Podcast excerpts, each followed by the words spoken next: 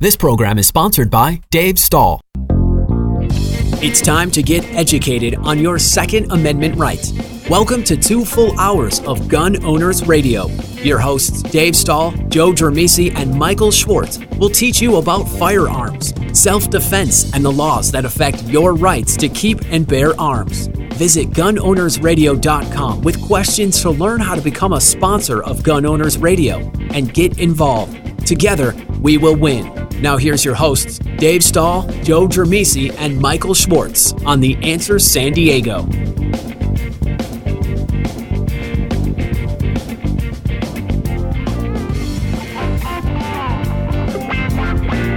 All right, folks, welcome to You Know It, Gun Owners Radio, FM 961, AM 1170. The answer. All right, hey, if you have legal matters that include involve firearms, and you need to call our attorney, John Dillon.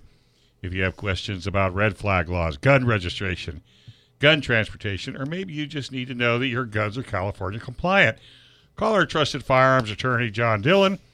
John Dillon specializes in California gun laws. Call 760 642 7150, or you can visit his website at dillonlawgp.com. So, what you got, son? I'm eating a piece of candy that Jackson gave Well, me. I figured you would be snacking. it Merry is the season. How's it going, Jackson? Thanks for the candy, man. Yeah, You're thanks, buddy. Appreciate it. Welcome. And he got me a gun. You need a gun. Yeah, no 10 day wait period for this one. Nope. Yeah. No 10 day wait. I love that. By the way, have you noticed we have the clock back? Oh, we got the clock back. Did we win that battle? Uh, more than you know. Wow. Yes, I thought you you, weren't allowed to have clocks. Don't start.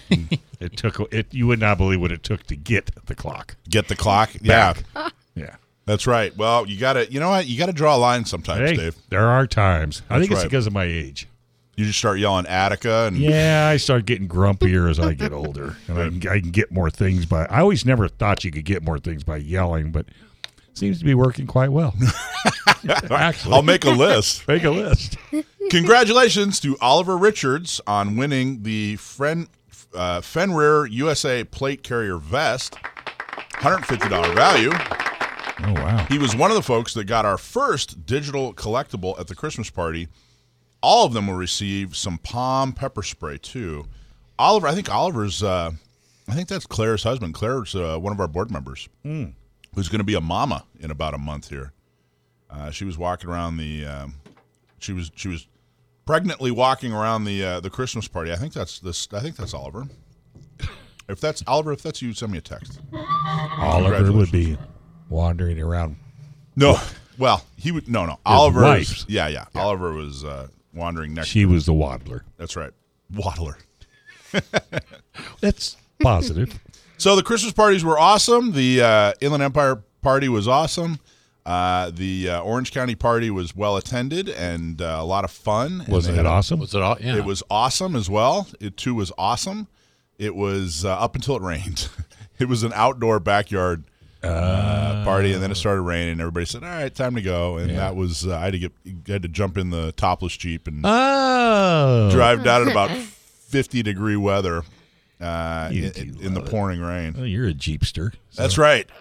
That's, you got to do it. You ever done that, Jackson?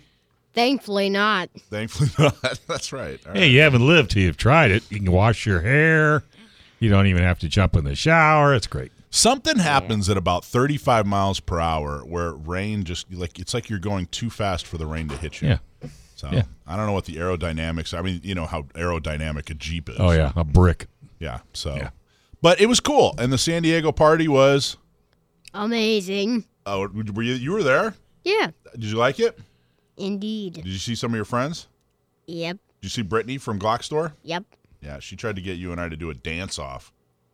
We didn't do it though. It didn't work. Huh? I don't think I wasn't confident in my uh, my abilities. I think you probably would have won. So, so yeah, man, everything's uh, going swimmingly. What are you doing? What do you, you got Christmas plans, Dave? Uh, haven't been told. you don't. You do, but you, I have been to two dog Christmas parties so far, which were just ecstatic. a dog Christmas party, That's all we're gonna go. and not only have you been to one, but you've been to two. And there's another one coming. You're going to be have gone to three. I've never even heard of it, and you're going to go to three. Yes, that's what I have been told. Wow. Joe, what do you got going on for Christmas, man? Uh, the Dog usual Christmas stuff. party? Christmas, uh, Christmas Eve though. We have our. Uh, if we do it again this year, it'll be a tradition because you got to go at least two years for a tradition. Yeah. But uh, no, we're gonna make. My son's coming over. We're gonna make a big pot of sauce and meatballs and sausage and ravioli. Uh, that's so that's do very that cool. Christmas Eve Wow. There you and go. Christmas Day be the usual dinner stuff. Eat all day. Pretty much for two days now. Are those pugs? They are pugs. I've got them. God, We God's have, breed. we have two coming to our house for the holidays. You're very fortunate. Your your shirt's like a dog Christmas party right It there. is. I know. And one of them is only a year old. It goes 382 miles an hour. and then the other one doesn't go very fast at all. He's an older guy. So we're going to see how this works out with dachshunds, All right. which I have just been told we're having them for Christmas. Yeah, pugs are great. It's the apex predators. They're Is that what they are? fun to have. Yeah. Okay. Raoul. What about you, Jackson? What are you doing for you, you- Santa Claus coming? Yep. Yeah. Did you ask for anything cool for Christmas? Heroes of Goo Jit Zu a galaxy attack. Uh, that's exactly what I asked for too. We'll see which one. of If I get it and you don't, I'll let you play with mine and vice versa. Okay. Okay. How about that? Did you ask for ammo? No. Ammu- you didn't ask for ammunition. He's got plenty. He doesn't need to ask for ammo. so So went and did Guns and Moses this morning. Our Guns and Moses. It was awesome. Uh, Guns and Moses. Uh, our shooting social for Guns and Moses is always, always, always a lot of fun. Uh, my student did really, really well. She's actually come to. I think this is her third or fourth, and she keeps getting better and better and more and more confident. Mm-hmm. And uh, I think next step is she's going to buy a gun. there you go. Yeah, I don't usually, you know, I usually run it. I don't get to work with students and I was uh, going to just say, what are you doing working with students? having fun. It was a lot of fun. Yeah. And I thought Guns N' Moses were all guys, no? Nope. Nope. No, actually, it's Co-ed? Uh, y- yeah, it's co-ed, but it's usually about 50-50. Oh, I'll be darned. I don't know why, for some reason, I thought it was, you know, just all guys. In fact, the, the shooting socials, even like I'm not just the general shooting socials are 60 70% women. Un, like unintentionally. We No just we just put it out there to anybody. And Well, look at Not Me SD. I mean, I mean, I know that is all women, but look at the attendance you guys have had just in the short time that's been around. over 500 women have now successfully completed the program. That is really a mark. Isn't that cool? I, I think it's just off the charts, truly.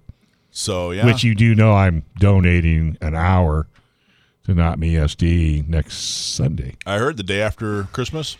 I just felt a need. You know, I mean, when we bring them in here, I mean, even though we have a two hour show, I just think that program is so important that I think they could handle an hour. I think so too. I know uh, Des, bringing in Desi, right? Desi, and I don't know if uh, Wendy. uh, Wendy? Wendy's coming in or not, but I know Desi is. She might. I think. I think. Well, good. I think the plan might be for Well- Wendy to call in. She Yeah, call in. Desi can talk like for five hours. That's, that's not even. I mean, I have no problem with her coming in because she can talk. Yeah. Yeah. So. Yeah, so that'll be good. So, um, yeah. So we have. So 2022 is going to be uh, rock and rolling. It's going to be a big year. It truly is. Truly going to be a big in year. more ways, more ways than not, right? Yeah. Well, I, I think it's going to be a real positive year. I think you're going to, uh, as far as the packs go, San Diego and Orange and Inland Empire, you're going to see uh, expansion. As Mm-hmm. far as our Not Me program, you're going to see um, expansion um, and uh, a little bit more. Uh, we're going to formalize it. I think it's gonna, we're going to spin it off into its own 501c3. Very good. Um, so, uh, and then you're going to hopefully see we're going to work on L.A. and Bay Area and get get packs in, in those. You're going to work on the Bay Area. work on the Bay Can Area. I go Somebody's watch? got to. Can I go watch that? Somebody's got to. That's what I want to see. Hey, are, uh, I know 22's coming up right around the corner. Uh, are, do we have anybody locally that's going to be running for office? Are you going to be doing anything in that? Oh yeah, oh, absolutely. So what do we got in 22 down here? So June is uh, the primary, and we'll have a voter guide ready Ah. for June, and then November we're gonna have a lot of elections. Most of the elections that we're gonna endorse in happen in November. Right. Um, a lot of the city councils don't have a, uh, a primary, so Should be exciting. very exciting. All right, hey folks, don't go anywhere. See if I can ruin this. We're gonna have Jake Wiskerchen yep. on with Red Flag Laws on Gun Owners Radio, FM 961 AM 1170. The answer.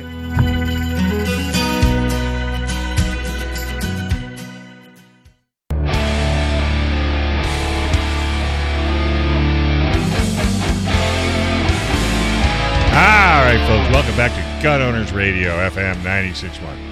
AM 1170. The answer. Jake Wiskerchen from Walk the Talk America is up next to talk about myths and misconceptions around mental health and gun ownership. But first, self defense and emergencies can happen to anyone, and there's no guarantee that the justice system will be on your side. Make sure you are protected for the legal battle after your self defense battle. And while you protect your family and property, U.S. Law Shield is here to defend you 24 7, 365 days a year with a comprehensive self defense coverage at an affordable price. Bad guys don't take days off, and neither does our coverage. Hey, listeners, you can get a free t-shirt when you go when you use promo code Gun Owners Radio. So sign up today. Go to uslawshield.com.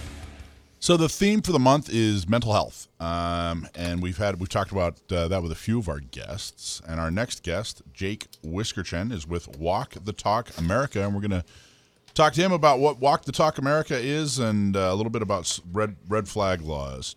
Jake, how you doing, man? Gentlemen, it is absolutely my pleasure. I am doing fantastically up here in Reno, Nevada. How are you both? Great, all doing well, doing very very well. Good. Yeah. So tell us everything. What do we need to know? What exactly does Walk the Talk America do?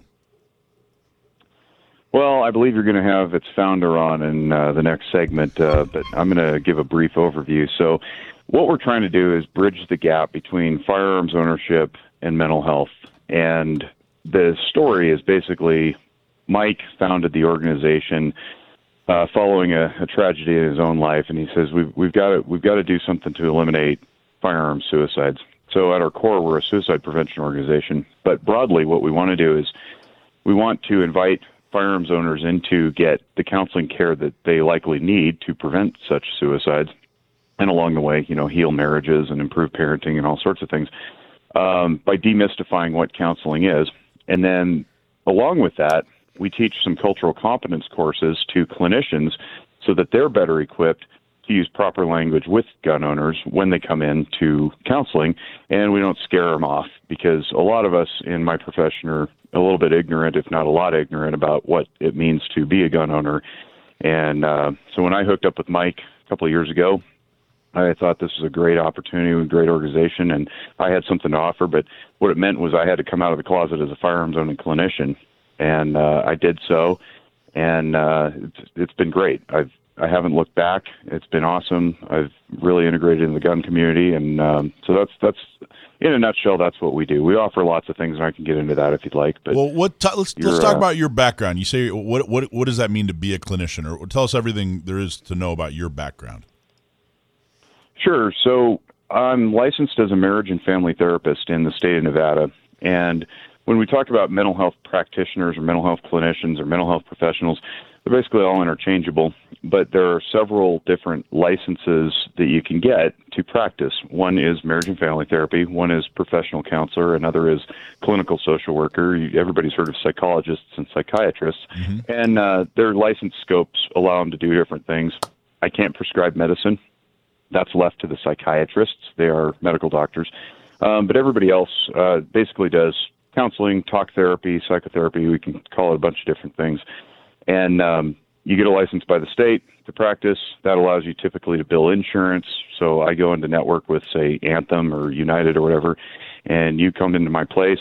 You say, "Hey, Jake, uh, you know, I got a problem with whatever I got a problem with. Let's sit down and talk about it." We formulate a treatment plan, and then we execute that treatment plan to a- attain the objectives to the goal. So if your goal is to stop drinking so much or be less angry or whatever, uh, we should be able to measure this over time and then eventually you grow and uh, evolve and you get discharged just like we would with any other physical therapy uh, from you know surgery to uh, you know learning to play basketball again after an accident Wow. What exactly? What what is? I, I've heard that.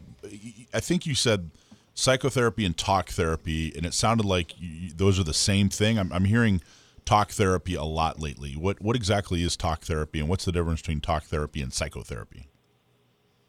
There isn't really. It's just a matter of preference with the person who's using the terminology. So uh, we could say counseling too. It's the same type of thing.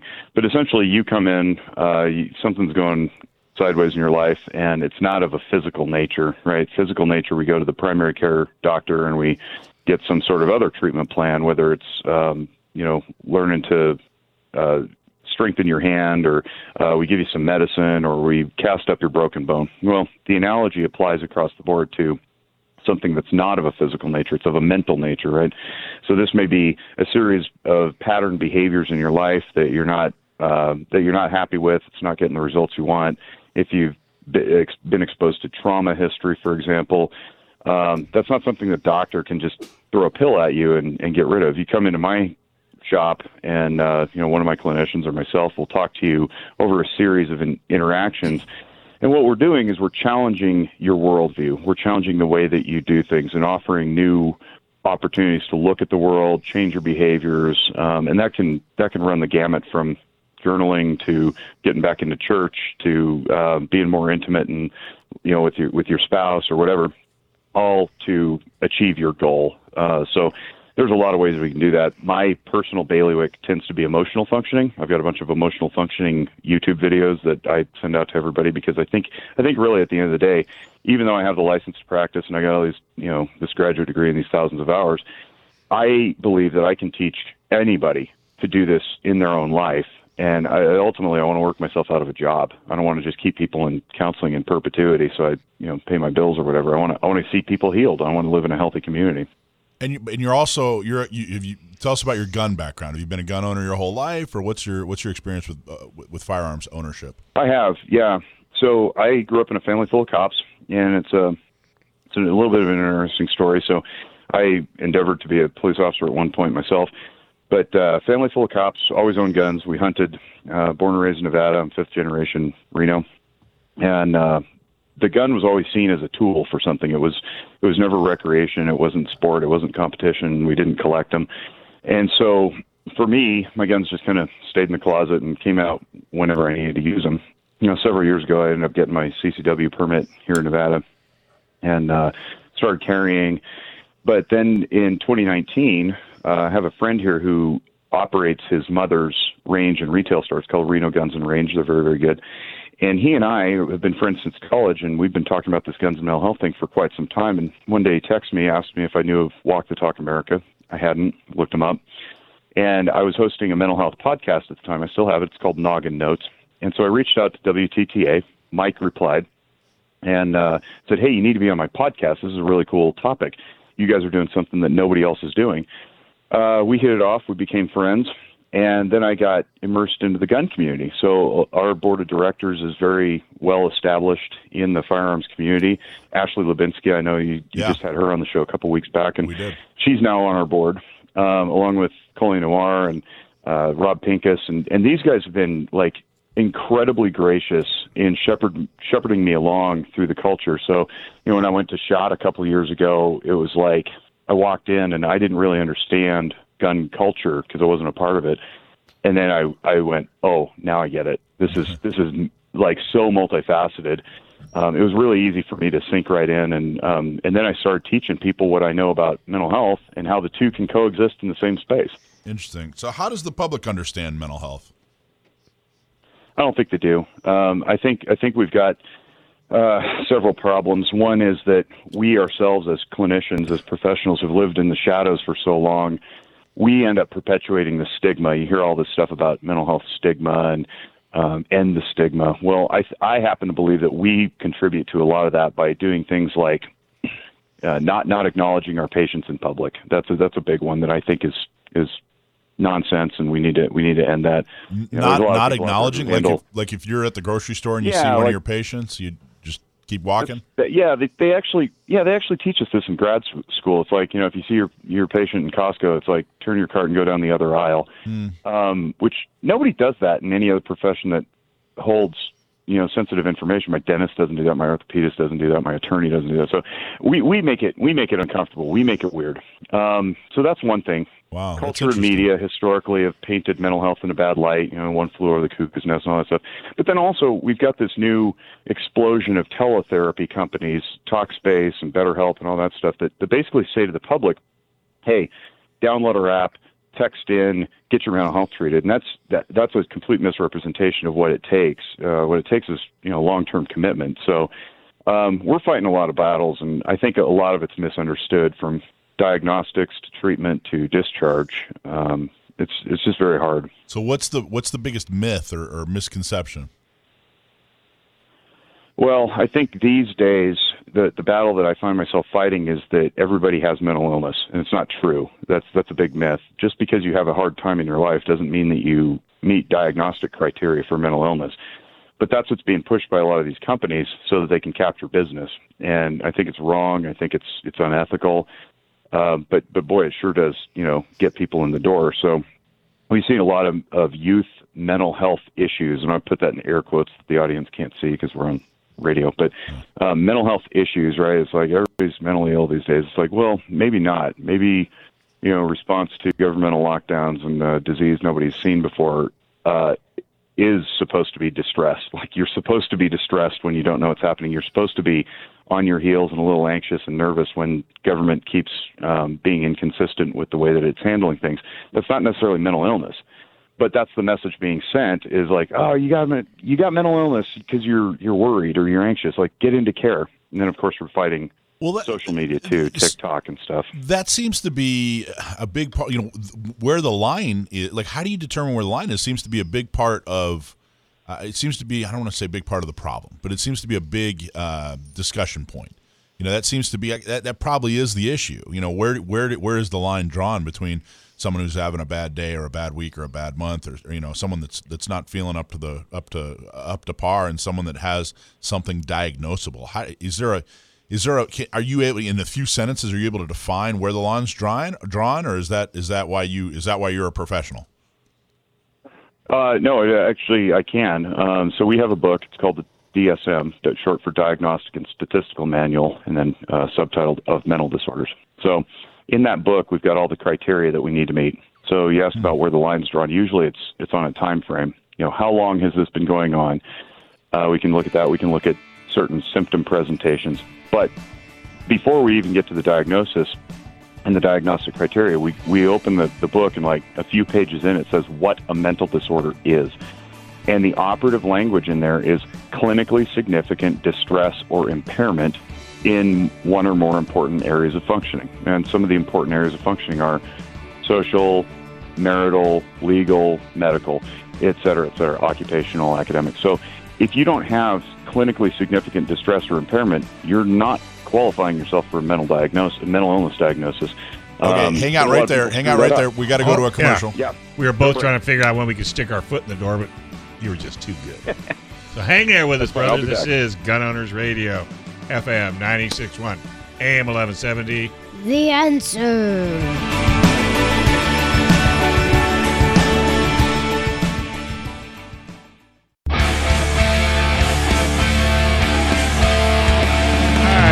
Welcome back to Gun Owners Radio, FM 961, AM 1170. The answer.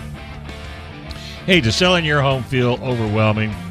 Well, it doesn't have to be that way. With Scott Vinson from Coldwell Banker Royal Realty, Scott Vinson is the perfect guide to help you sell or buy your home. Scott has uh, also been a San Diego County gun owner board member from the start.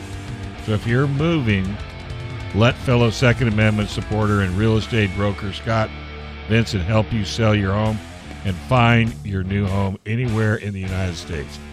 Call him today at 619 948 2459. Tell him you heard about it on Gun Owners Radio. Again, give Scott a call 619 948 2459 or you can get him online at scottvinson.com. That's V I N S O N. We're talking to Jake Wiskerchen from Walk the Talk America about mental health. So, um, what would most people be surprised to learn about mental health, Jake? I think they'd probably be surprised to learn that it's much easier and a lot less threatening than people make it out to be. So, part of what I want to do with firearms owners uh, specifically, but then other professions broadly who are skeptical or, or are afraid to come in, is demystify what the process is. One of the things, and I know you guys want to discuss this, um, is the the care barriers that exist to accessing my services. One is this um, appearance that we're going to pick up the bat phone to the government and tattle on you, and you're going to lose your Second Amendment rights because you're struggling with something. That's not true, and we have lots of protections built in against that ethically and legally. So even if we take a state like, say, New Jersey, it has a red flag law that is very broad. and says that quote unquote any person can petition the, the, the court for uh, an extreme risk protection court order doesn't mean that we can or should professionally. And if we break your confidentiality for that reason, uh, we better have a really darn good reason to do it because we could jeopardize our license by doing that. So I think one of the things people are are always pleased to see is when they get into care how how easy and non-threatening it is, but then what the protections are against um, sharing their stuff with the public or courts or emergency services and whatnot. Those those conditions are very very rare. I, and it does come up. I've definitely gotten that question, particularly with CCWs. Um, that you know, we, mm-hmm. we we started get we, we now have the ability in San Diego to get a CCW for the first time in decades, and there's uh, congratulations. There, yeah, well, we worked really hard on that. We're very happy. The uh, there's at least one question that has to do with uh, mental health, and I get I get a lot of questions, kind of off the record questions about that. You know, uh, well, gee, I, I I've done this, or I have this in my history, or this is going on in my life. Is that something I should disclose? And there is a very real fear.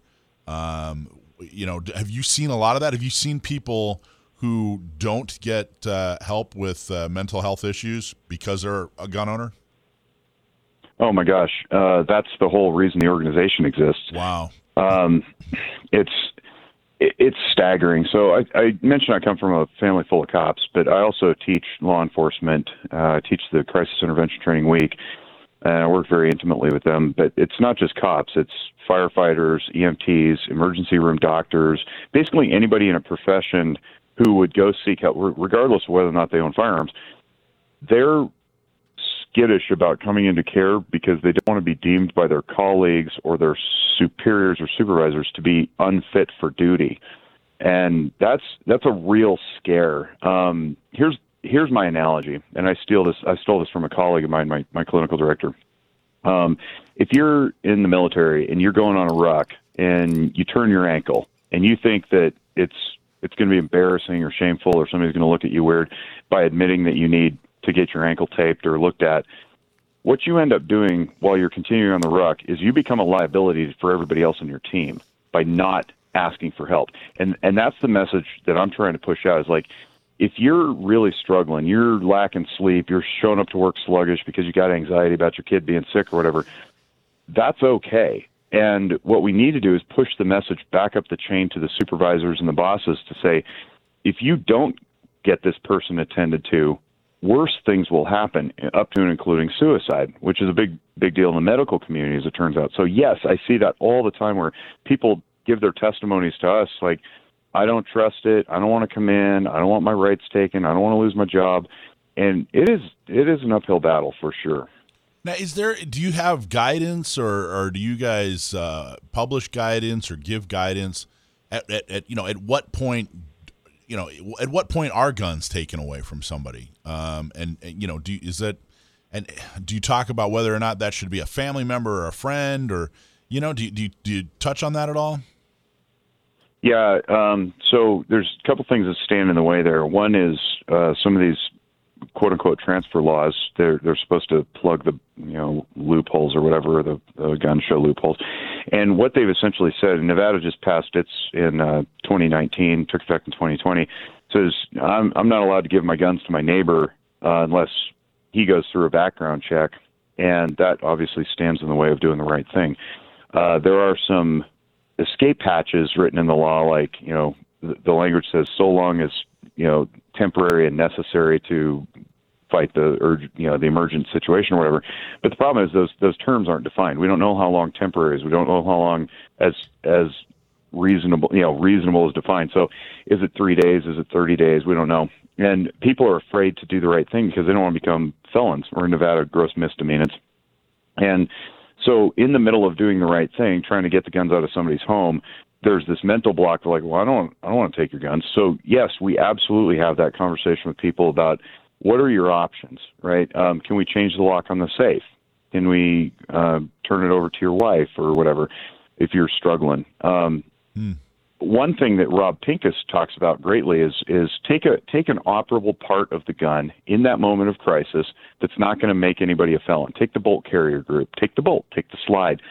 And what we're trying to do is this is something that Walk Talk talks about too is do cause a pause. It's a little bit hashtag campaign there is cause a pause because we know that suicide is often impulsive, and if we can just cause a pause, if that mechanical part is missing, can you go down to the you know the store and buy a new one? Yeah, of course you can. But the time it takes for you to go there should be time enough for me to make you reconsider doing it. So we talk about all those kinds of things, but we also talk about responsible storage, and we're trying to redefine the word responsible to mean preventing unauthorized access. And somebody who might be unauthorized is that person who's in a moment of crisis, whether it's through medication or illness or mental illness.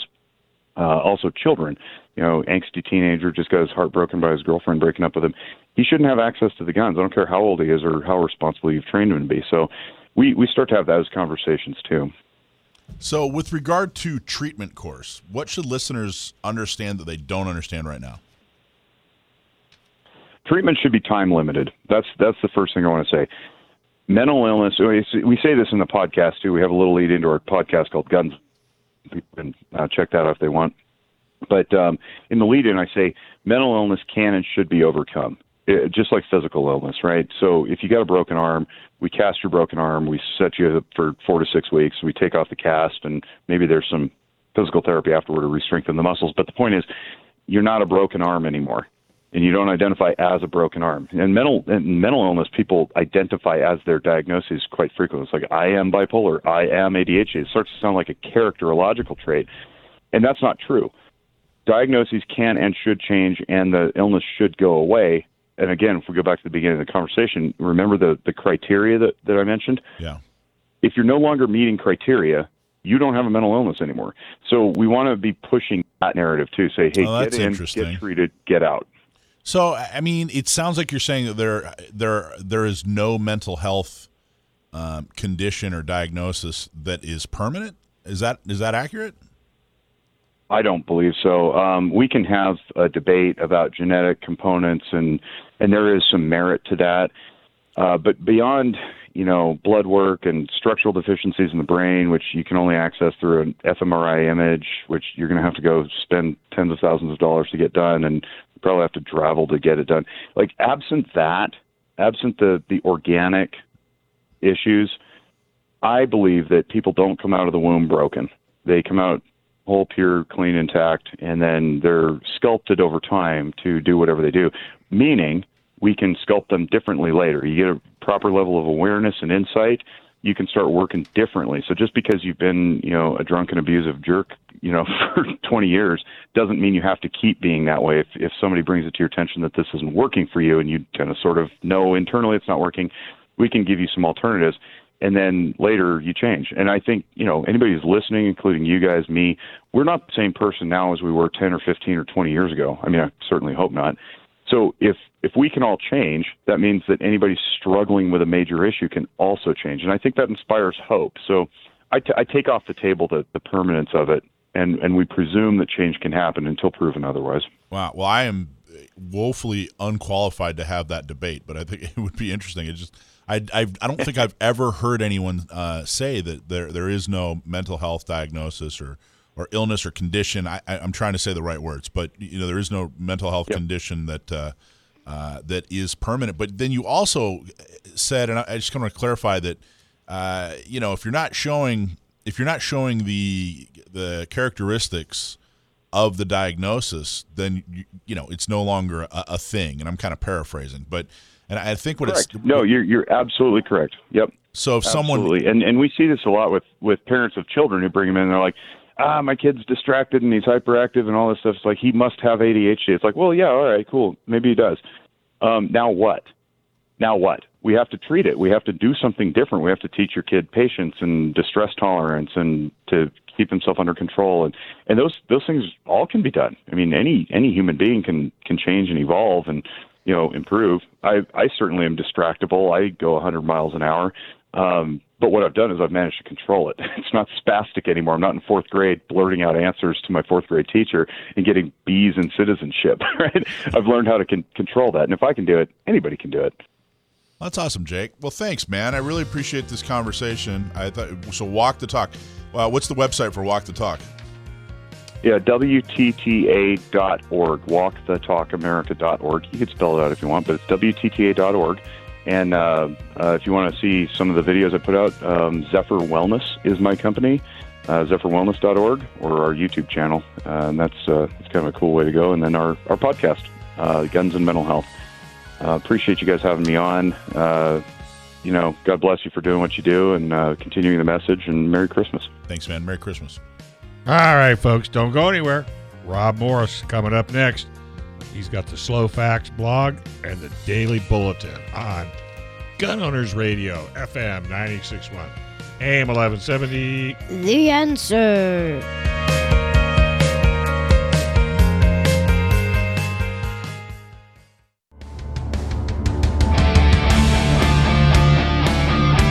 All right, folks, welcome back to Gun Owners Radio, FM 961, AM 1170.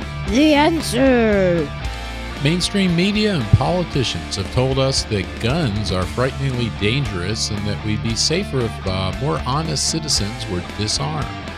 We're tempted to believe them if uh, that's all we know, but now we have data that calls their story into question. But first, most companies waste a lot of money on marketing. The reason why is because they don't have a clear message.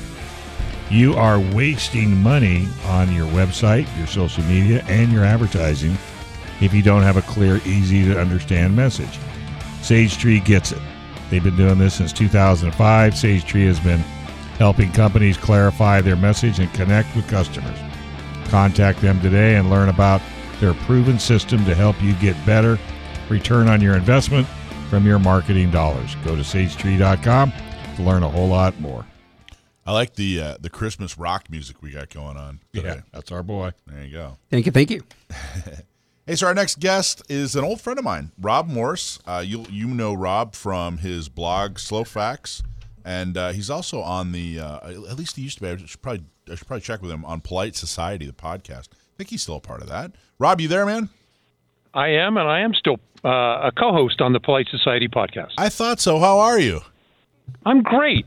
It's really really good to hear your voice. You and I haven't spoken in years, and that's uh, that's a sin, frankly. I was going to say, you know how long it's been? I've had to renew my concealed carry license since I moved. Rob used to be a San Diegan. You and I were fighting the fight uh, side by side, shoulder to shoulder, and uh, uh, a lot's changed in San Diego. Um, It has. it's gotten really, really, uh, things have gotten a lot better, and uh, we're doing really, really well. And you've gone on to uh, big, great things. Tell us about Polite Society. Um, that is an ensemble podcast. It used to be called Politics and Guns, but we would go to advertisers and said, "Would you like to talk about politics and guns?" And they heard the word politics. I thought we said venereal disease and taxes. You know, and they they just couldn't back up fast enough. So we stole the Robert Heinlein quote: "An armed society is a polite society." We thought that was innocuous. It's still politics and guns. Runs about 90 minutes. My podcast is Self Defense Gun Stories. I was at a training seminar and the guy goes, We're talking, you know, we'd all seen something in the news. Grandma did a great job. And the instructor said, Well, we, we're not sure she did. We know she succeeded, but did, did, is what grandma did best practice or was she lucky? Hmm. Now, That's just a little, go ahead. and I was going to, so, and you did an article called Now We Know There Are Armed Good Guys on Our Streets, right? Yes, I did. We have some data about that. Give us the gist. Give us the gist of the article.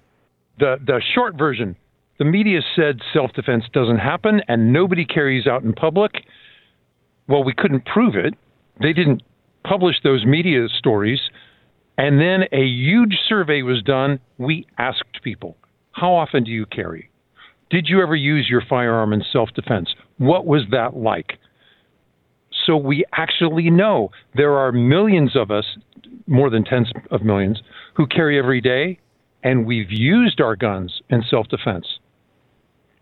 That's amazing. So what? Uh, uh, what's what's the big takeaway? Which if, to, for those who are going to read the article, what, what do you want them to take away from this article? Short version. If you couldn't read it, there are 17 and a half million of us who carry every day. Look, the media said we know you get uh, you have concealed permits, but we don't know that you actually use them. Now we know. Yes, we do. We've added them up. Of course, the numbers are different in Alabama, where a third of the adults have permits, to California, where it's you still have 10 million people who live in counties where they could get permits. We assume there are no gun owners in California. Mike, you know better. Your listeners know better. The state with the most gun owners of any state in the union is California. California. Isn't that amazing? We were talking about, of course, the media. We're, we're looking at yeah, uh, we're, we're looking at starting LA County gun owners as well. We were kind of looking at some of the demographics. One interesting takeaway, of course, we're nonpartisan, um, but one of the interesting takeaways is what county in the United States has more Republicans than any other county? That's Los L- Angeles County. LA County. Is that amazing? There are more Republicans in LA County than there are people in San Diego County. Um, but uh, you know that gets lost in the media, and uh, you know, it, it, it, by the way, their reputation is well uh, uh earned, uh, of course. So, what was what was one of the what's something that was amazing when you were putting together this article and looking at everything? What what was something that really stuck out to you? What was an, an amazing uh, stat or, or, or two, point? Two, yeah, two other things just sure. made me stop and, and reel. We asked gun owners, "Have you used a gun in self defense?" Well, gun owners make up about a uh, a little about thirty percent uh, of uh, adults over twenty one, and then we said, "How often have you used it?" Again, about a third. Wait a minute. Wait a minute. That's one out of eleven of us have said, "You know, I needed that gun." Now, that's not each year, that's in their entire life. So we add that up, it's like 1.6 million times a year. The great news, you and I had always suspected this, we seldom have to press the trigger, yeah. only 80%. So a guy breaks in, you say, stop, get out or I'll shoot. And we don't have to, he's turning around before we press the trigger. That's what we want a gun to do. Deterrence, if it works, is way better than gunfire. Yeah, well, and that's one thing that, that I think is lost in uh, public messaging is when, when we talk about using a gun in self defense – uh, we're talking broadly. We're talking about someone that pulls a gun but doesn't have to actually uh, press the trigger. We're talking about somebody that uh, you know, we're just the presence of a firearm, or, or, or, you know, maybe they they pulled the firearm but decided, hey, you know what, I don't have to use it because now the the bad guy's mind is changed because he sees that I'm armed. So you, you guys were using a very very broad definition of, of, of using a firearm, right? Absolutely. Well, we're at, when we ask people, did you use it?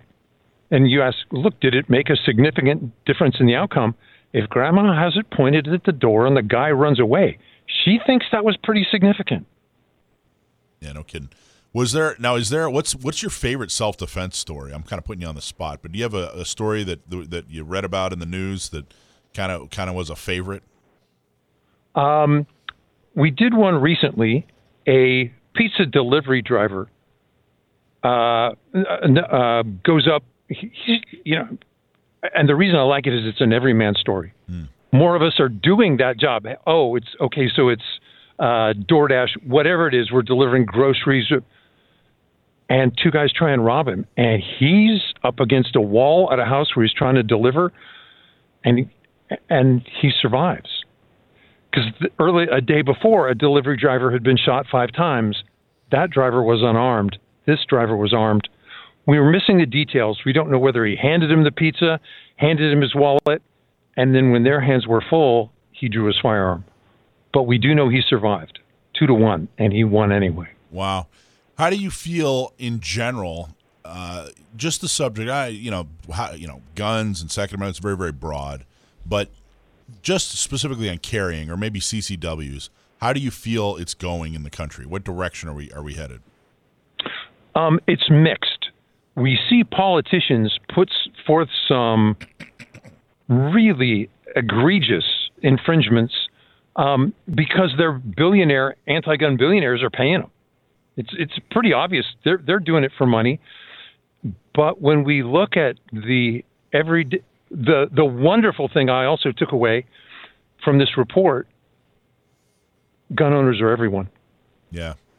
Not only are we one out of a dozen on average, we're the the stereotype is we're old white guys.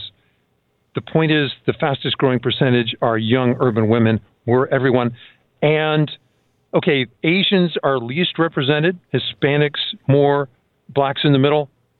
The, this, for Asians to look average, we're talking about a 10% change. It's not n- that Asians don't own guns. If one out of 10 of them uh, said, you know, I, I, I should look at that, they'd look as, as that they become indistinguishable from everyone else.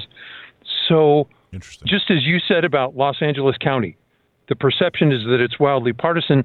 The fact is, we're a 55 45 nation. 55 45, meaning? Meaning that we think some places dominated. No, it's just a few percent. I see. So, and so, uh, uh, you and I were at the same conference together where the Republican Party chairman in LA said, if I could get every Republican to vote, I would win every statewide office. Yeah. So you said what was the statistic? Did you say that one in one in what is it? One in twelve people own a gun, or what was the one? Uh, no, no, that one out of three of us own a gun. One out of eleven, between one out of twelve and one out of thirteen, are carrying in public every day. So what? Just over one out of twelve people in America is that? That's men, women, children. Uh, no, tw- 20, 21 and a um, we, we're about to run out of. I'm going to hear the music here any second. What was fascinating too, the study admitted it's undercounting us. Interesting. Wow, that's awesome. All right, where can folks find more Rob Morse? If you want even more Rob Morse, I love your writing. Um, I've always considered you uh, a fantastic mind in the Second Amendment community, extremely hard worker, and I appreciate everything that you do if people want to read more about of you know the, of, of what you what you do and want to hear more from you, where should they go? Well, with the written world, written written word, I blog at slowfacts.wordpress.com. My writing is picked up at AmmoLand, and I get to write the weekly armed defense column there, self defense gun stories, and the Polite Society podcast. Awesome job, Rob. Really appreciate it, man. Let's uh, let's connect. It's been way too many years. Glad to talk to you, Mike. Take care.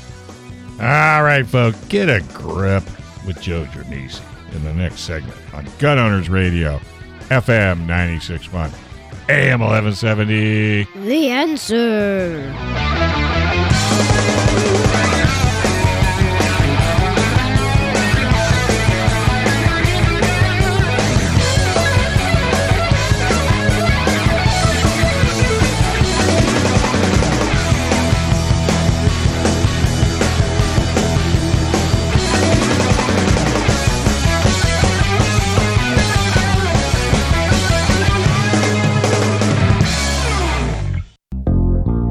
Welcome back to Hour 2 of Gun Owners Radio with your hosts, Dave Stahl, Joe Germisi, and Michael Schwartz. Visit gunownersradio.com with your questions and comments or to learn how to become a sponsor of the show. Time to get involved and get active. Together, we will win. Now, here's Dave, Joe, and Michael on The Answer San Diego. All right, folks, welcome back to Gun Owners Radio, FM 961, AM 1170. The answer.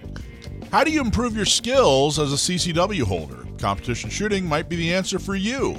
You might have some fun too. But first, PRMI Mortgage, primeres.com slash Alpine. Are you in the military? Are you looking for help for a VA loan? Well, if you're looking to buy or refi, or if you're considering a reverse mortgage, call our local mortgage guy that you can tr- good trust. Call Chris Wiley at PRMI Mortgage for nearly 25 years, Chris has been helping local San Diegans with all their mortgage needs. Call Chris Wiley, 619 722 1303, or just go to primeres.com slash alpine. What do you got, Joe? All right. Got a subject. So, uh, I bet you do. Concealed carrying competitive shooting.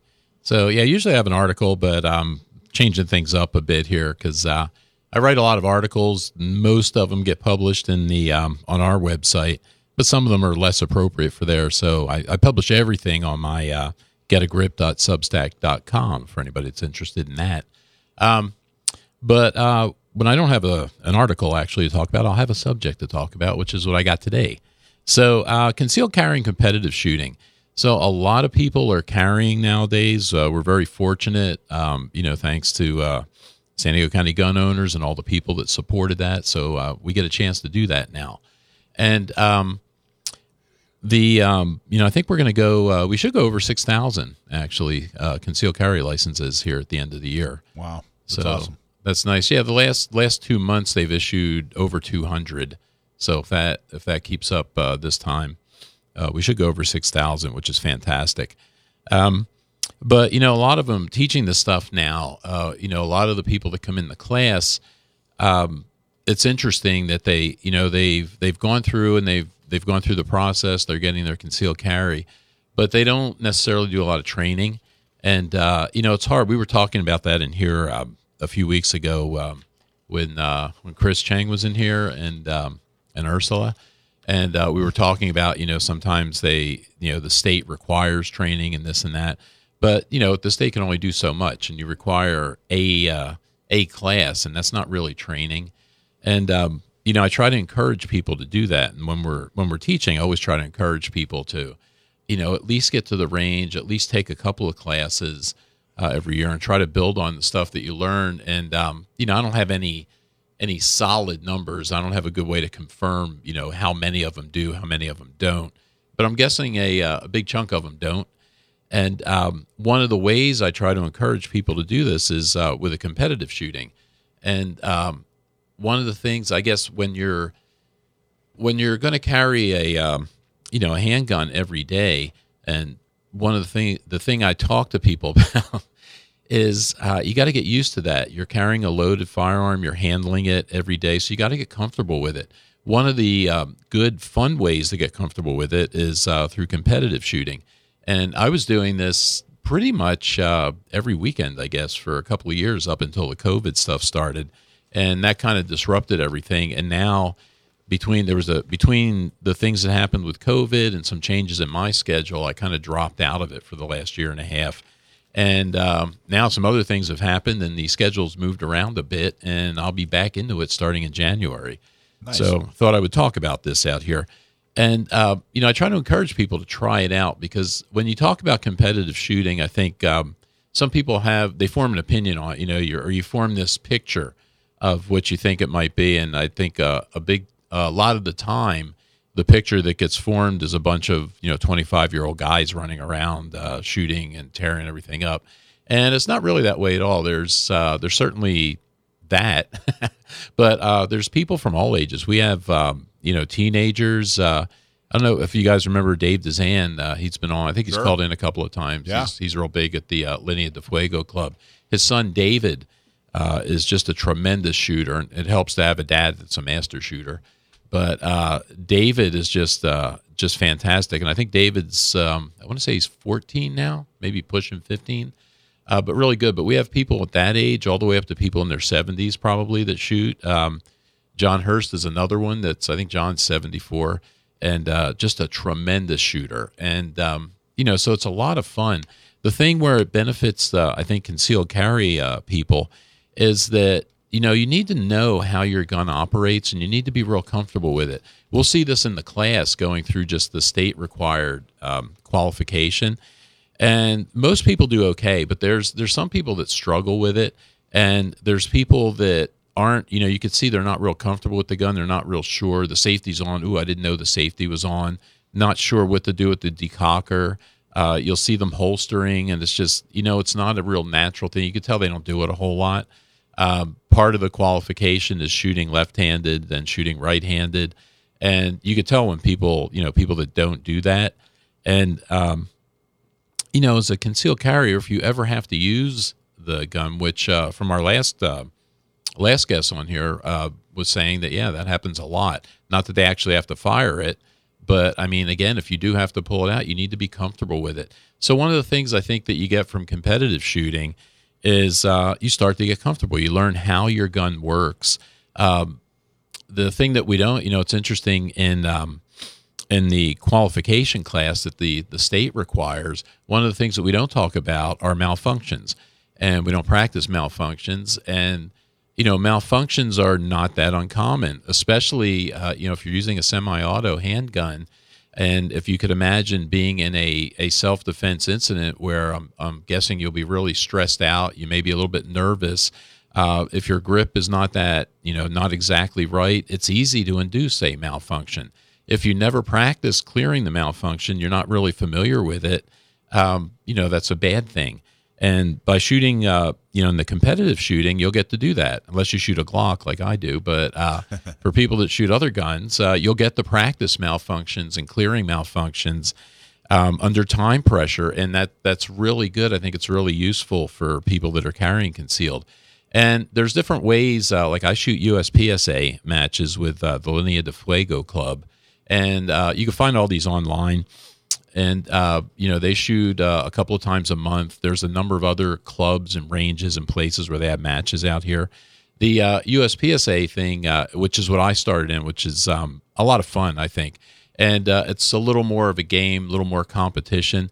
The other big group is the uh, IDPA group, the Defensive Pistol um, Association, and they do it more with a kind of more being practical, I guess, in terms of things you might actually have to do um, as a concealed carrier, say in a self defense incident. And I know, Michael, you shot that years ago, didn't you?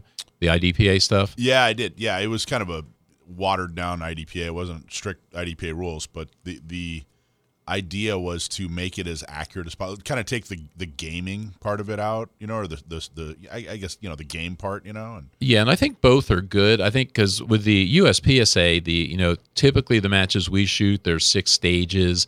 Uh, there's steel targets, there's silhouette targets. You'll be shooting from different positions. You've got to move and shoot and reload and do a lot of stuff.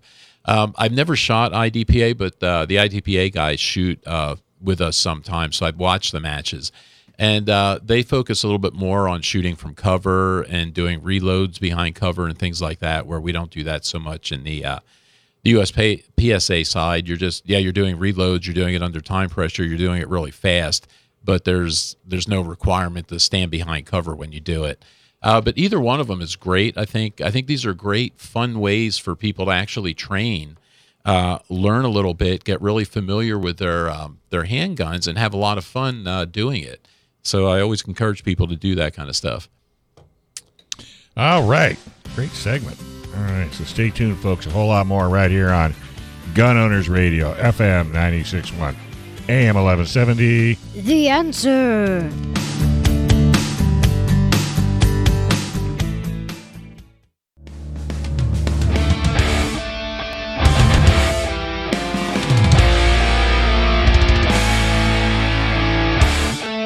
All right, folks, welcome back to Gun Owners Radio, FM 96.1, AM 1170.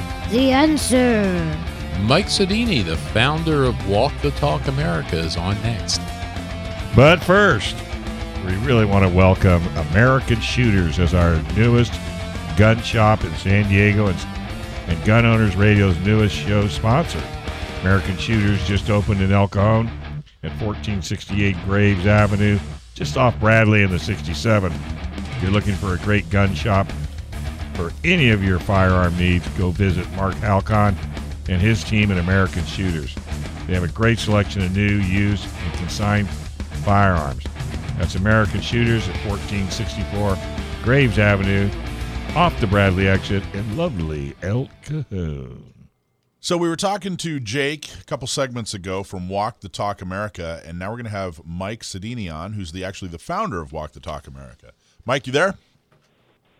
Yes, I am. Thank you for having me. You bet. Jake did an awesome job. He was uh, very informative, and I uh, really appreciated his information and his perspective. And I wanted to talk to you a little bit more about the actual organization. He went over. Um, he talked about some mental health things. He talked about some of the some of the things the organization does. But I wanted to talk to you a little bit more about the actual organization. I wanted to kick it off with with kind of the big question. Um, you know, the the the big. Uh, uh, you know, uh, point, I guess. Um, why should gun owners care about suicide? Um, you know, what would you say to a gun owner who said, "Hey, uh, that's this person's choice, and it's not my responsibility"? Why should gun owners care about suicide? Well, there's a couple of reasons. Obviously, uh, suicide by firearm it takes up two thirds of that number that gets lumped all together that's used against us constantly, right? Um, that's something that I think we should address. And, and then the second reason is is that we have to do a better job in the, the firearms community of showing our, our humanity uh, that, that we there are good people there, and I believe that that has worked against us because we tend to, and rightfully so, right? We've been called many different things by people that don't understand us. But if we continue to do the whole it from my cold dead hands and not do anything else, um, it's going to it's going to put us in a perception that I think needs to change. It's something that I never saw when I came into the firearms community. So, yeah, interesting. You know, every law out there, every gun law out there that we hate that shouldn't exist, could have been prevented by personal responsibility. So I think that or or at least the excuse for the law um, was was based on a, a lack of, of, of, personal responsibility. Um, and then there's a whole argument over, you know, of course, the government shouldn't be enforcing personal responsibility, but I it it, it it it would appear to me, I think there's a case to be made that getting involved with Walk the Talk America and promoting the message and the work that you guys do is exactly that personal responsibility that gun owners we pride ourselves in and talk about. Um, this is this is a solution to a problem that doesn't involve government. Is that is that an, is that an accurate way of putting it? Hundred percent. And and even you know to go into the whole point of a lot of these laws are made because uh, they, people don't understand, right? So I want to be there. I want to have a connection to the people that maybe back these laws or try to write these laws because far too long they just wrote them. And I think it's important for us say, okay, you need to understand the damage some of these laws can, you can do. You need to understand why the community doesn't like these laws. Uh, I think that's important. So if we continue to stand on opposite sides of the room, right, with this self-imposed chasm, we're going to have more people writing laws that just don't make sense. They're feel-good laws, but they actually won't stop all the things that both sides wants to accomplish. So even if you don't, even if it even if it doesn't resonate with you that uh, you know people may need help, suicide is is something that we should prevent. Even if that doesn't resonate with you, the idea that they, like you said, use use an enormous number. You know how many people are killed, uh, you know, uh, using a, a firearm every year. Two thirds of those are suicide victims. Taking that away from uh, from the, from the other side, for you know, and, and taking away their ability to use that to create more bad laws is something that every gun owner should probably care about. 100%. I agree, I agree with that statement right there. And I mean, that's just what it's all about. Um, this is a way, eh, you know, I, I, I truly feel that most people don't want people to die or be hurt. So I just want to make that clear as well. But I get it. Like people are like, hey, it's their free will. But you have to understand the big picture, right? You got to look down the field when it comes to this stuff. And that's why we're here now. It's because for far too long we we kind of just turned our back on it and said, hey, it's not our issue. It's a mental health issue. They got to deal with it. And suicide is preventable. It's not like, you know, you can't look at, you can't say, well, gee, there's a certain percentage of society that's just simply going to commit suicide and there's nothing we can do. It's, it's, a, it's a natural part of society. It is preventable. You can look at other communities or other societies um, and see vast differences, enormous differences in the rate of suicide. For example, uh, my understanding is Japan has a huge suicide rate, and oh by the way, they have you know almost zero percent gun ownership. Right? Am I am I right on that? Or right? Yeah, yeah, that's correct. And here's the thing: um, I'm not here to tell you that suicide is preventable. Like we're going to bring suicides down as a whole. My goal, because I come from the firearms industry, is to to try to prevent suicide by firearm and get that number down. So tell us about the origin story for Walk the Talk. How did Walk the Talk America come about? Well, it actually started uh, from a chance meeting uh, when I owned Eagle Imports, which is an importer of firearms.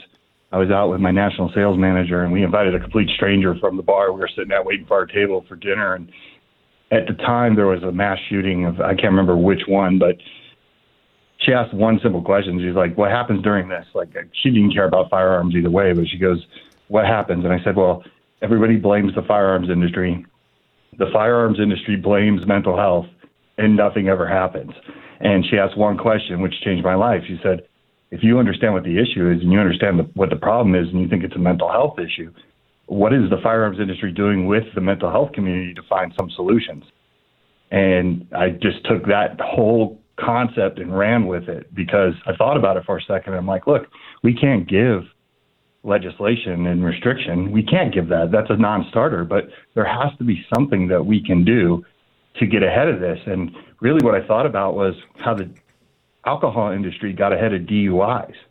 Right, and that's hmm. what I want to do with the gun industry. Nobody blames Johnnie Walker when somebody gets behind the wheel and does something horrific or tragic. And I feel like we can get there. Wow, that's an interesting uh, uh, comparison. What were you? What, what's your background in the firearms industry? I am a third generation firearm industry expert, but I got my job through nepotism, so it, it worked out for me. I wouldn't even consider myself necessarily a, a gun person, right? I, I became that later in life, but um, it's an industry I got thrown into after college because of my family business, and we were one of the largest importers in the United States of firearms. We represented manufacturers outside of the U.S. that didn't have their own facilities here or weren't large enough to have their own manufacturing. We do everything for them. So we built their brand, handled their customer service, their sales. Some of the firearms you might know American Classic out of the Philippines, Bersa out of Argentina, Grand Power out of Slovakia. We had a, a number of different lines. So that's what we, we what, that was our main business. Has there been a, how long, how long have you guys been around? How many years? Oh, we were around for 30 years. You talking about Walk the Talk? I'm or? sorry. Yeah, back to Walk the Talk. How long has Walk the Talk been around? Uh, 2018 is when it started. So we're fairly we're fairly new. So okay, so in the in in that time, how have uh, how have anti-gun organizations responded to you? Have, has there been much talk with them, or is that even a, a goal? Uh, absolutely, it is a goal because I believe that a lot of people that are anti-gun are just gun ignorant. So my whole thing is I want to to make those connections. I want people to understand certain things. Um, the pushback we don't get it from the anti-gun side. As a matter of fact, we get more compliments than we do anything else hmm. because it's easy to to destroy that uh, perception when they think you don't do anything, right? So when I meet somebody that may be from say Brady or Moms Demand Action, um, I like to show them, hey, you want action? Like here, here are the things we're doing. Here's the things that the firearms industry is doing to get ahead of this. And usually they're blown away by that because once again, they don't have a high expectation level for us. We got to change that. Do you get criticism from gun owners or gun pro gun groups? I do sometimes. Uh, usually that's just from a misunderstanding, right? They see mental health and firearms in the same sentence and they think that we're blaming the gun. Yeah. But usually that we can take care of that, you know, just with a conversation or if people do any research into the the organization. But it, it has happened before. It makes us nervous, you know, and, and it's it's kind of understandable. It, it, feels like somebody somewhere along the way has, uh, you know, kind of pitted us against each other, and uh, uh, I don't know. It, it, I think that that's an enormous. There are a lot. It's. I was going to say it's a huge wound to heal, but it's probably a thousand wounds to heal. You know, that's it's a big job. So what's the what's the strategy? How how what's the outreach strategy, or you know, how do we do this? How do you, how how are you guys going to be successful over the next ten years?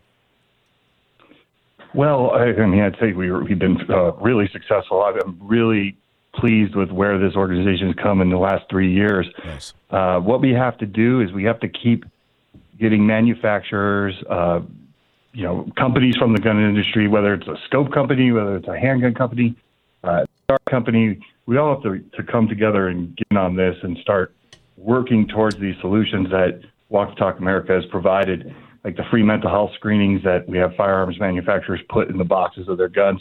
Companies like Armscor and Hi-Point, you know, those they they're getting ahead of it. They're putting that stuff out there. Uh, you know, we got to keep tra- tra- training mental health clinicians, which you had Jake on earlier, so I'm sure he touched on that. Yeah. Um, but we got to keep bringing the two communities together so we can learn from each other and think of these out of the box ideas that four years ago didn't exist. That's awesome. What's a what's a notable achievement? What in in in just the three years you guys have been around? What's uh, what are some accomplishments that you're particularly proud of? Oh man, we could we we could talk all day. Some of the stuff has really blown me away. But uh, one of the things I'm most proud of is in 2019, uh, we were invited to the White House to be part of a suicide prevention task force with the VA, and being in a room with 30 brilliant minds and this punk kid that grew up in Jersey, and you know, um, I realized that I was the only person representing the firearms industry there. Wow! And it was really cool to kind of work on some of these solutions and have the firearms industry be there to to be something positive, right? Not not in a negative light, showing them, hey, we can help you. You just got to change the narrative about us. But you know, bringing bringing the two communities together is the, the thing I'm most proud of. There's there's ways that we've worked with the mental health community to shoot down anti-gun legislation because that legislation just so happens to add to the stigma of mental health. Uh, we also have mental health organizations that contact us and they say, hey, look, you know, someone's asking us to back this bill. Tell me why this is a bad idea again. And, and that's really what I wanted, right? I want them to reach out. I want them to learn from us. All right, Mike. Hey, things. Mike, can we have you hang with us? We're going to take a quick break, but when we come back, we'll chat more right here on Gun Owners Radio, FM 961, AM 1170. The answer.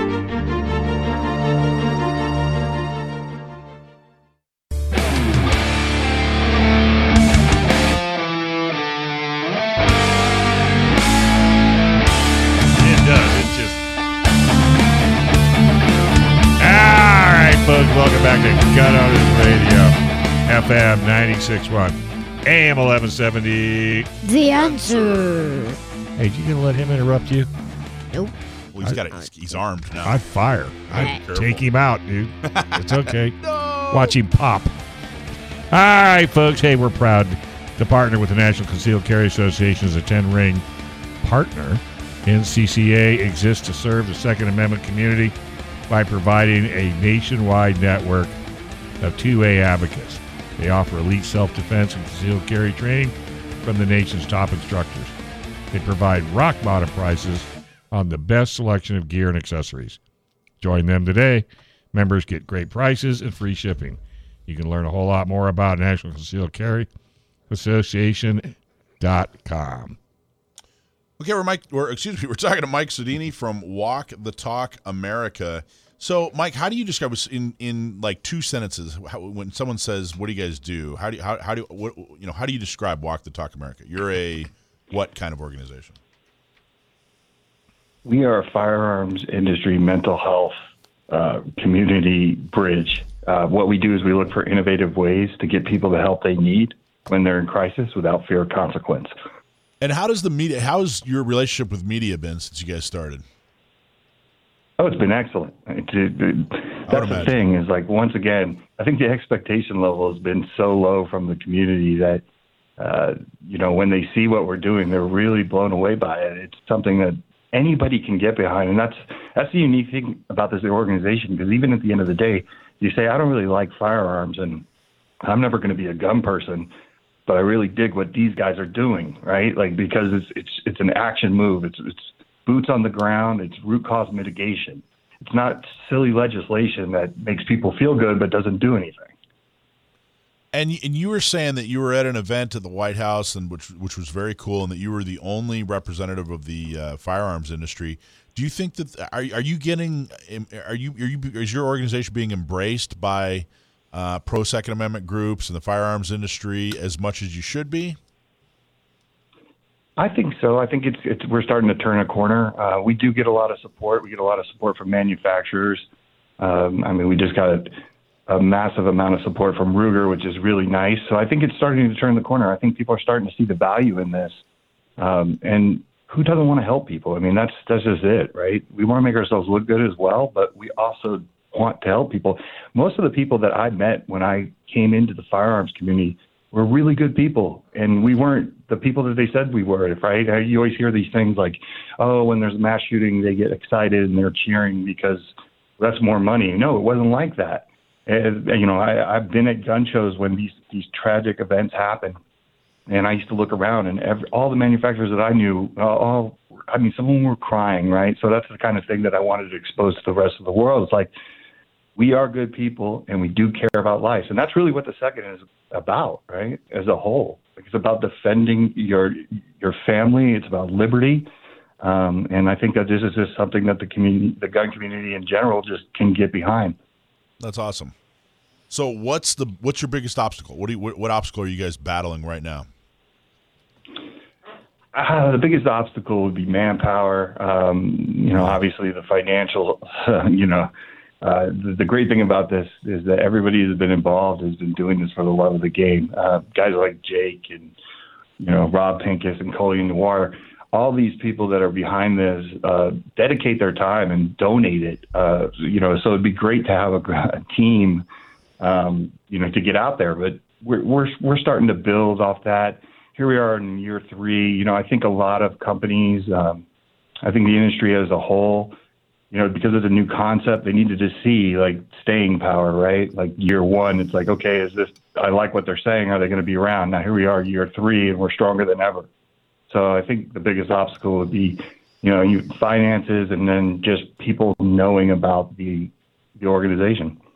So we had Ashley Hlebinsky on uh, a few weeks ago, uh, earlier this month, uh, to talk about uh, same subject. Uh, not talk about your organization specifically, but talk about uh, mental health and firearms ownership. And I saw that she's a new board member. Um, congratulations! Yes. Yeah, that's awesome. Now, yes, tell, what is she? I love Ashley. She's great. What does she bring to the board? Talk about what what she brings to your board and organization? Uh, she's just brilliant. Uh, everything about her is great. Uh, but you know, one thing that I do love about her is she fights in the open. Right? She battles bipolar too, and she uh, she's not afraid to talk about it. And she knows she aligns with our mission. Uh, she has experience in the firearms industry. She she knows the history of the firearms industry. I think she brings a lot. So I'm really excited to have her. That's awesome. So, how what what what are some goals, or what are you guys looking forward to is for 2022? Man, I'm looking forward to Shot Show. Uh, you know, we were rocking and rolling, and then the end of the world happened with COVID, and all these shows got canceled. So a lot of the the organizations that I was kind of targeting, or manufacturers I was targeting to go talk to, um, I didn't get to do that, and I feel like this is the type of mission that needs a face-to-face meeting with explanation of what we do. So I'm really looking forward to January to getting out to the largest firearm show in the United States and seeing some of these manufacturers, you know, in person, so we can we can get rolling. So I have a little co-host here, Action Jackson. How old are you, Jackson? Eight. And how often do you shoot? Once a week. Once a week at Glock store, right? Yep and you're, you're people know you from Instagram because you're your service dog, right? Indeed. Indeed. What's your service uh, or what's his uh, Instagram handle? At service dog underscore chase. Awesome, awesome. Uh, so, Mike, what what should guys like? Uh, what would you like Jackson and, and his generation to know? You know, I guess uh, let me phrase that a little bit different. What would you like him to grow up knowing about the mental health industry that we got wrong growing up about you know uh, regarding the mental health industry? I would say that I would like him to understand that most people on the mental health side just want to help people, and they're not, you know, necessarily these gun grabbers that are trying to take away firearms. Um, there's a lot of them out there that just truly care about humans and they want to make Earth better. And I think that once again, we need to bridge that gap and have proper information flow and education and everything like that, um, and access right to to mental health help when you're in crisis and without fear of consequence or wearing a scarlet A on your chest. That's the most important thing. Okay, so that, that that brings up a good question. We've asked about how, how does the industry, how does media, how do the different gun organizations, pro and, and against, respond to you? How has the mental health industry responded to you guys? Uh, it's been great uh, because never in their great? wildest dreams would they ever think that gun manufacturers would be putting in mental health flyers that lead to free anonymous screenings, you know, uh, things like that. I, I think they've been really impressed, and they embrace it. Right? They embrace it. They want to learn. Uh, they want to understand. So I would say it's been positive on on that note. Wow, Um, no, no you pushback, no, you know, character assassinations, no. Hey, look, we're we're the experts. Fall in line. It's all been positive. It's all been positive. I'll tell you why. I, so when I ran Eagle Imports, I mean, you know, one of the things with my employees is that I couldn't stand when they would come to me with a problem and didn't offer any type of solution. Right. Right? It's like don't just point out problems unless you have some solution. It didn't matter if it was a silly solution. I needed a solution, and I kind of feel it's the same way. When I show them all the things that the firearms community is doing, I feel like they're like, wow, they're they're doing more than we are. so, So, you Mike, know, I hey, like Mike. we're we're bringing the solutions. Hey, Mike, this is Dave. So, did you go to the mental health community, or did the mental health community come to you? I went to them. Were they shocked? Yeah. Yes, they were. As a matter of fact, fun, the real quick funny story is the very first time that I met with Mental Health America, they had I'd sent them an email and they said, "Hey, we've been reading your email. Um, we'd like you to come out to LA and come to one of our conferences." And I just so happened to show up so early that the president of mental, our vice president of Mental Health America, was out front, and she said, "Who who are you?" And I said, uh, "I'm I was invited here. I'm the gun guy." And she goes, "Ooh, we are so happy you're here." She goes, "We didn't think you'd show up." and uh, that's when I knew. That's when I knew I was onto something because, you know, how many of us actually go in there and actually try to communicate? I'm sure it's been done before, but I wanted to really do it uh, and use the Oxford manner, right, which is the ability to play with other people's ideas in a graceful manner and just go in there and say, "Here, we we, we need to figure out a way to work together," and it's it's it's been great so far. All right, so we have a couple of organizations here in, in, in California, and we're, we're continuing to grow. We have thousands of members: San Diego and Orange County gun owners and Inland Empire gun owners, um, and then we're going to have our, our women's program. Not me. What, what what can we do to support you guys? What would you like to see an organization like ours, and our, of course our gun show? How do we how do we actually support you guys? Well, uh, the, one of the ways I'd love you to support is uh, us is have the mental health flyers available to anybody that's in your network. Um, I, I think that's really important. They're, they lead to free and anonymous mental health screenings. There's 13 of them. Um, you know, obviously getting that information out there, I think, is key and vital. And I know some people say, well, what mental health screenings actually do? Believe it or not, at least once a week, I get somebody that says they took the screening and it changed their life. Uh, something usually for the positive, right? They they usually go to seek treatment or they find something out about themselves. Um, you know, if you have any What, is, events, what does that mean? Like, and we can what's what does that mean? Mental health screening. What what is that actually doing?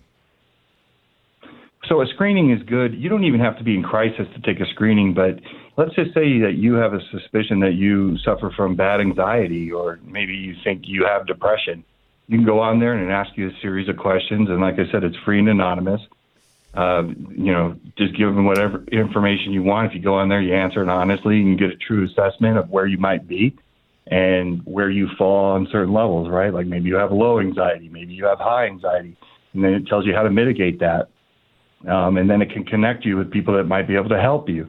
So a screening, though, once again, doesn't have you don't have to be in crisis. Maybe everything's going great in your life, but maybe you just want to see where you're at, right? Maintain your mental health like as you do your physical health.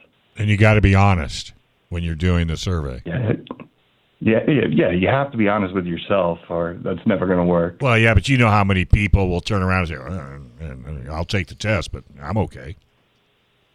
Yeah, that's true, but hey, that's one of the things we're trying to change, Right. right? So you just got to Well, that, that's the only reason I wanted to bring it up. I mean, if you're if you're truly wanting to take you know, you know look into yourself, you need to be honest with yourself. So, excellent program, excellent.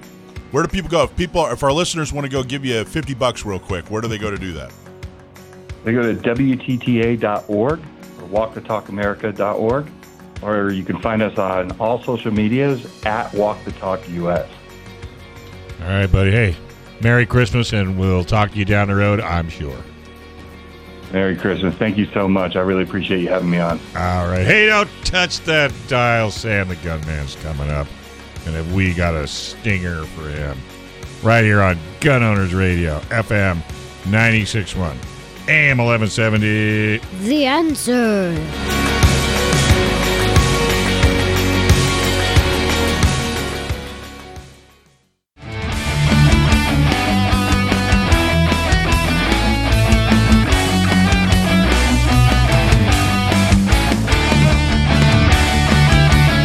Folks. Welcome back to Gun Owners Radio, FM 96.1 AM 1170. The answer. Well, hey, if you, you know, guess what? We live in a state where your self defense rights are under attack. Let us be your voice to help defend and restore the Second Amendment. Help spread the word about the fight. There's two easy things you can do. One, like and subscribe to the show on YouTube, Facebook, Spotify, Instagram, or the podcast, or whatever way you like to listen to the show. Two, leave a five star review on Apple Podcasts. That helps boost our show and puts us in front of a whole lot more people. All right, stop my nephew who's going to ask the question. I think you are. Are you, are you Yeah, ready to, are you the ready to work the you have to do, you know, it's tough. All right. Okay. Uh, Stump my nephew. Every week you send in a question, a gun trivia question. If we use it on the air, then you get a hat or a shirt. If you stump my nephew, uh, then you get a lifetime supply of firearms training from Front Sight. Pistol, rifle, shotgun, carbine. Um, I think we even have some uh, uh, some uh, hand-to-hand classes out there, and you can take classes for your entire life. I go every year. Love Front Sight, and they're very, very generous, very uh, good to us. So, Sam, how you doing, man? Pretty good. How are you guys? Fantastic. Um, are you ready for uh, this week's question? I hope so. I hope so too. All right, you ready, Jackson? Yep. All right, fire away. Who's it from? Benson from Az- Azusa. Azusa. Azusa. Azusa asks, why is a minigun called a minigun when they are so heavy? Was that Benson from Azusa? Um, again, I you could be making up place names for all I know, but I'll go with it. Um, the minigun, for those of you who don't know, is a term for the um, General Electric, later Dillon Aero M134, uh, which is a six-barrel uh, Gatling-style machine gun in 7.62 NATO. Um, now, the reason it's called the minigun, despite uh, requiring a, a fixed pintle mount on something like a vehicle and requiring an external power source in order to drive the rotary mechanism, is to differentiate it from um, larger guns in sort of the the uh, naval sense, a gun as some type of artillery piece on a ship. So um, if you talk to someone who's been in the Navy, especially in surface warfare, uh, when you say gun, they're typically thinking of, uh, for example, a five inch emplacement on a battleship or a cruiser or something, and not something that's handheld. That's, uh, that's small arms. And so the minigun, being much smaller and lighter and more compact than something like uh, a heavier autocannon, is called a minigun.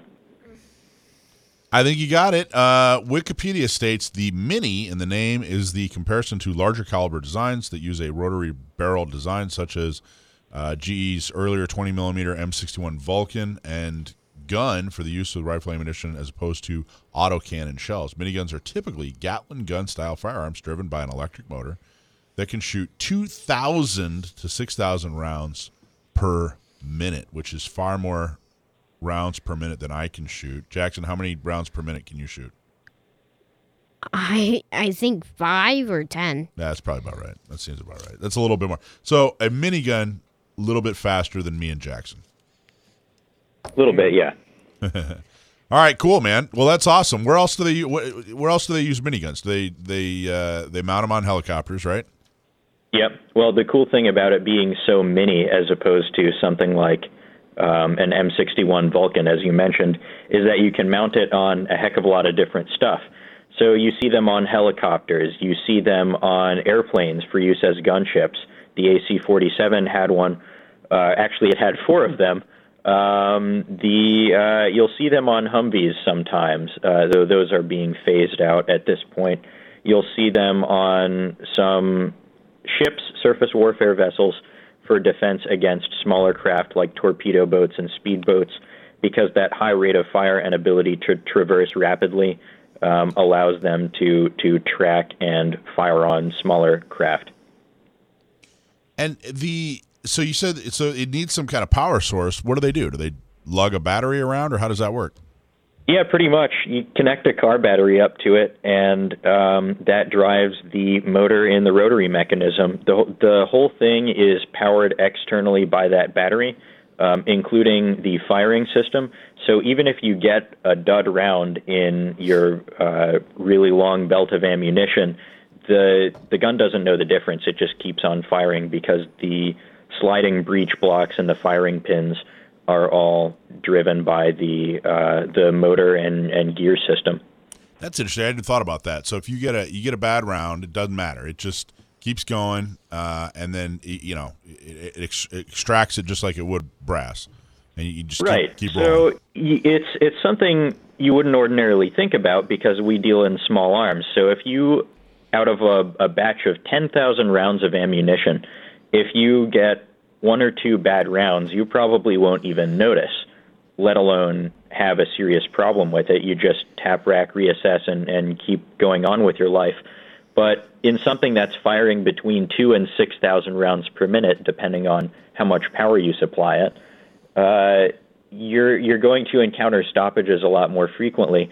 So it's really useful to have a weapon system that doesn't care whether the ammunition is actually defective. That's awesome. All right, man. Well, awesome. You got it. Nailed it yet again. Always, always, always a pleasure. What else you got going on? Anything else? Anything interesting you want to tell us? No, nothing super exciting. Uh, you know, same old, same old. Yeah, I now I heard you. Uh, are, are, do you want to talk about the the present that you that you uh, created for someone? Do you want to go talk about that or no? I did. I, I I do. I would like to talk about that. Okay. Um, what am, all right. I, what, am, what am well, I referring I, to? several months ago, I happened across a uh, Savage Axis in um, gently used condition uh, for a, a decent price. So I thought, hmm, this I don't like the way this rifle is set up. It's it's kind of crappy, but I bet I could do something with that. And so I, I stripped it all the way down to a barreled action with the help of a friend of mine who's a precision shooter. And uh, we built it back up from there with a, a nice Boyd stock, replaced the trigger, replaced the um, the scope mounts on the receiver with a full length rail, and mounted a Vortex Crossfire 2. And I gave that to my father as a Hanukkah gift because he's been wanting something of that that style, a, a sort of hunting style rifle, for a long time to round out his collection. Wow, what caliber? 308. Wow, that's awesome. I don't know. That's that's a fantastic gift, and you you you you put that all together yourself. How did you? What would you say? You know, it's kind of intimidating for people to uh, start tinkering around with guns like that. What would what would you tell people that want to want to start? If you want to start, start with something like a Glock or a Smith and Wesson M&P or um, a Sig P320. Those are really easy to work on. I haven't broken down the fire control group uh, or fire control unit, as they would want me to say, of a P320 because that's all supposed to be unitized. You're not supposed to mess with it at the armorer level. But um, Glocks and M&Ps are very similarly constructed, and they're very easy to work on. You could, I mean, th- there's there's an absolute minimum of parts. You could break one down probably using kitchen utensils, and you don't need like it they're they're very easy to work on, and it surprises me to talk to people who work on ARs but are intimidated by Glocks. It's like talking to someone who um, who's a welder and and having them say they're intimidated by Legos. I don't I don't know if I like the comparison to Glo- Legos and Glocks. I don't know if I like that comparison, but all right. Um, well, how about this? I always say uh, Glock guys are the Jeep guys of guns. Yeah, there you go. I like that. I think I like that. I got to think that through. so, your old man like it? Was he happy? Oh, he's very happy with it. We took it to the range. Um, it was very, it, it was a very pleasant shooter because of the one-inch thick uh, Pachmayr decelerator recoil pad I had them put on the stock when I ordered it. Awesome. All right, man. Cool. Awesome. Great job. I think that's a great gift. Thank you as always, and good job. Thanks for having me on, as always. Um, fun segment, fun question. Lots to talk about there. Yep. All right, let's check in. Do a little. Uh, you don't know Jack, son. You don't know Jack, son. Still working on that. Sorry. That's awesome. How you doing, man? Good. Did you go to the Christmas party? Yep. What did What did you Did you win anything at the Christmas party? Um, well, two, well, two things. You won two things at the Christmas party. Yep. All right, what did you win? I think you won a. Uh, I think you won a spoon, right? No. You didn't win a spoon. Nope. What'd you win? I won a very, very sharp knife A knife. I was close. and red, white, and badass brew coffee. Do you drink a lot of coffee? Hey, well, not that much. Not yet, right? Now that you have it, you might drink a lot of it. Yeah. All right. You haven't tried it yet, though. No. It's delicious. You got to don't. I wouldn't drink it before bed, though. Drink it in the morning because it'll get you all hyped up. Don't want to give him coffee at his age. What are you crazy? All right, cool. But you had fun, and everybody had fun, and Yep. all right, cool. What are you working on this week at uh, Glock Store? Shooting stuff. Yeah. Congratulations to Thomas. And also, congratulations to Thomas because um he um actually had birth to his first son. Oh, congratulations! Awesome. That's your coach. Yep. Awesome job. Thanks, Jackson. All right, folks. Hey, subscribe to our show on Apple Podcasts, Google, Spotify, YouTube, whatever your favorite flavor is, and please support our great sponsors: San Diego County Gun Owners, U.S. Law Shield, the Dillon Law Group, PRMI Mortgage, Scott Vincent of Coldwell, Banker Royal Realty, Sage Street website, National Concealed Carry, and last but not least, our newest partner, American Shooting Shooters at El Cajon. I want to thank Joe Germisi, Michael Schwartz, Sam the Gunman, Brendan Thomas, and Action Jackson right here on Gun Owners Radio, FM 961, AM 1170. The answer.